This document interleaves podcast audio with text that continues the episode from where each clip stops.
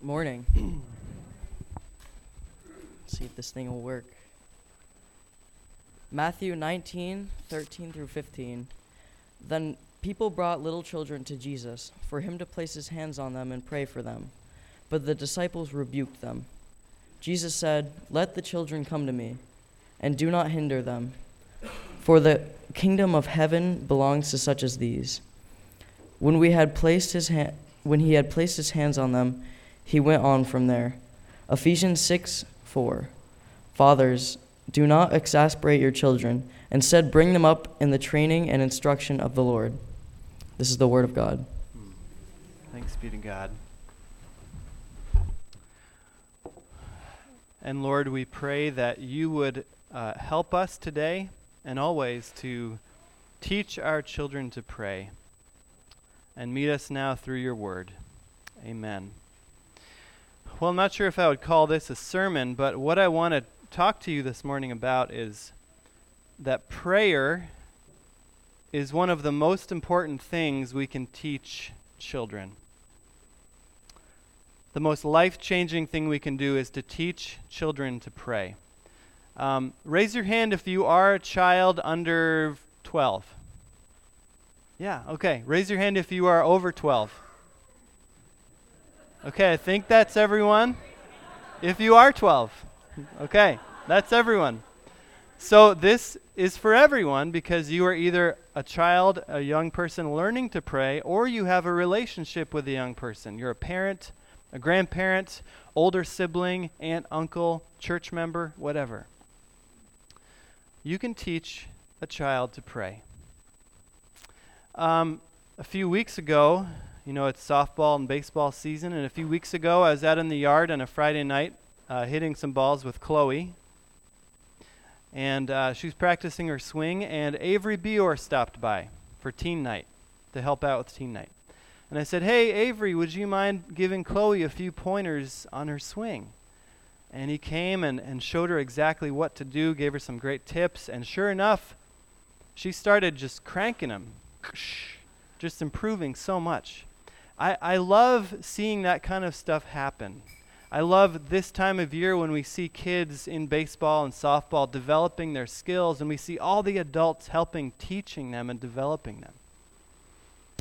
I think about something else that's really important to learn would be reading, right? So we spend a lot of effort and money and time as a community and a society teaching kids to read.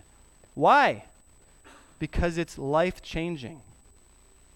You know, and sports, like you learn all these good lessons through sports. You learn how to use your body. You learn how to have teamwork. You learn how to persevere through difficulty. You learn how to win and lose. There's all kinds of good lessons to learn.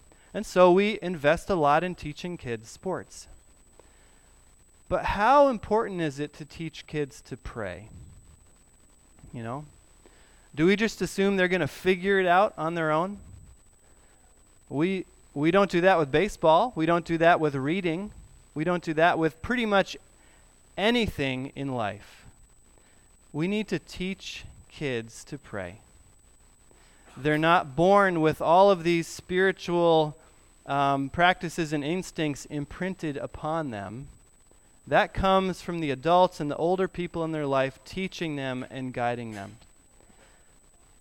Now, we need to understand, too, that children can have a very real relationship with God. Children can understand the gospel. Children can trust in Jesus. Children can confess their sin. Children can learn to praise God. Children can pray. Children can pray.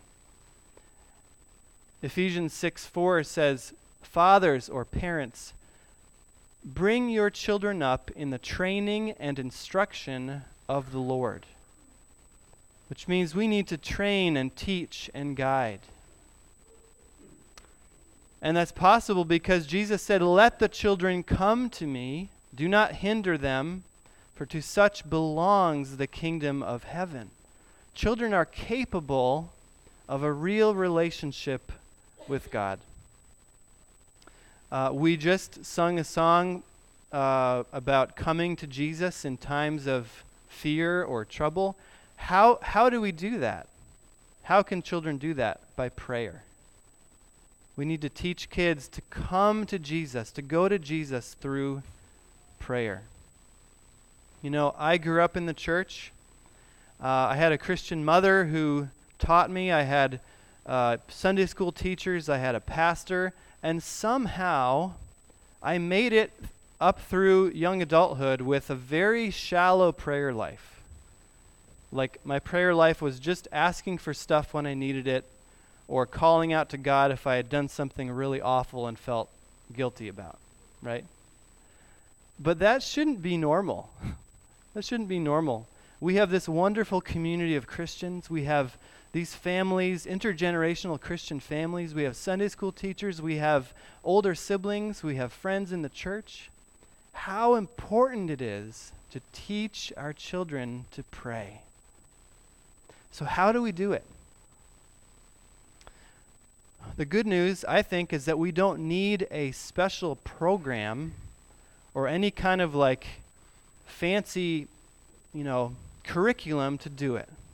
Because just as prayer should be woven through our lives as adults and how we can model how we pray and we communicate with God, we can pray with children in all those situations.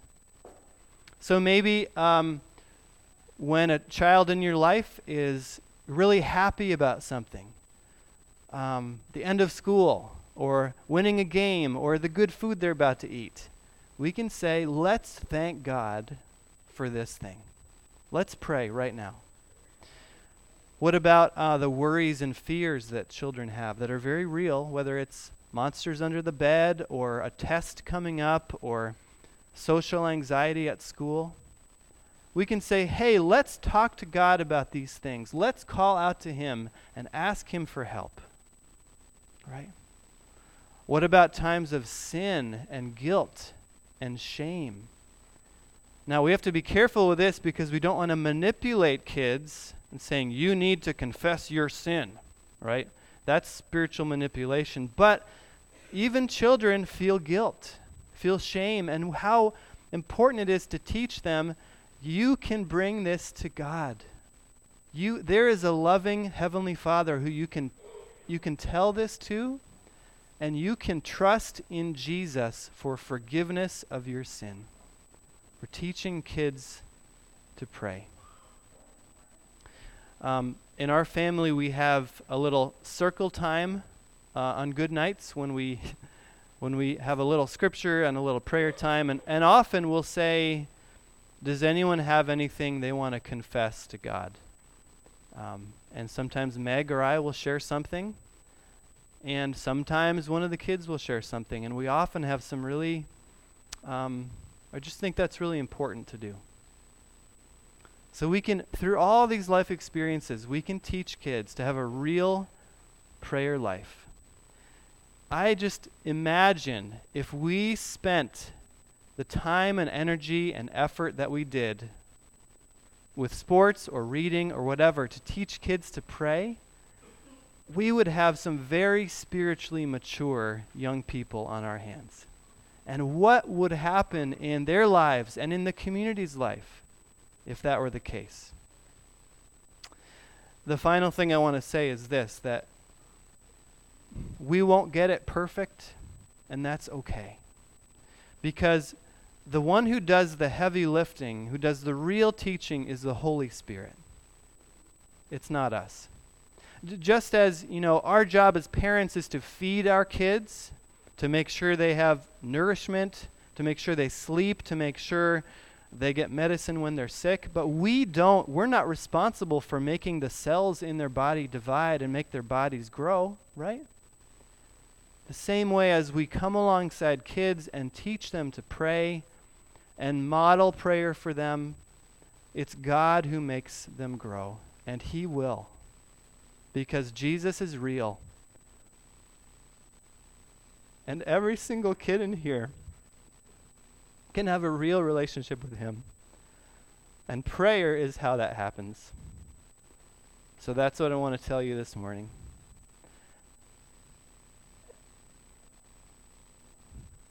And I don't know why I'm emotional now, but I think it's because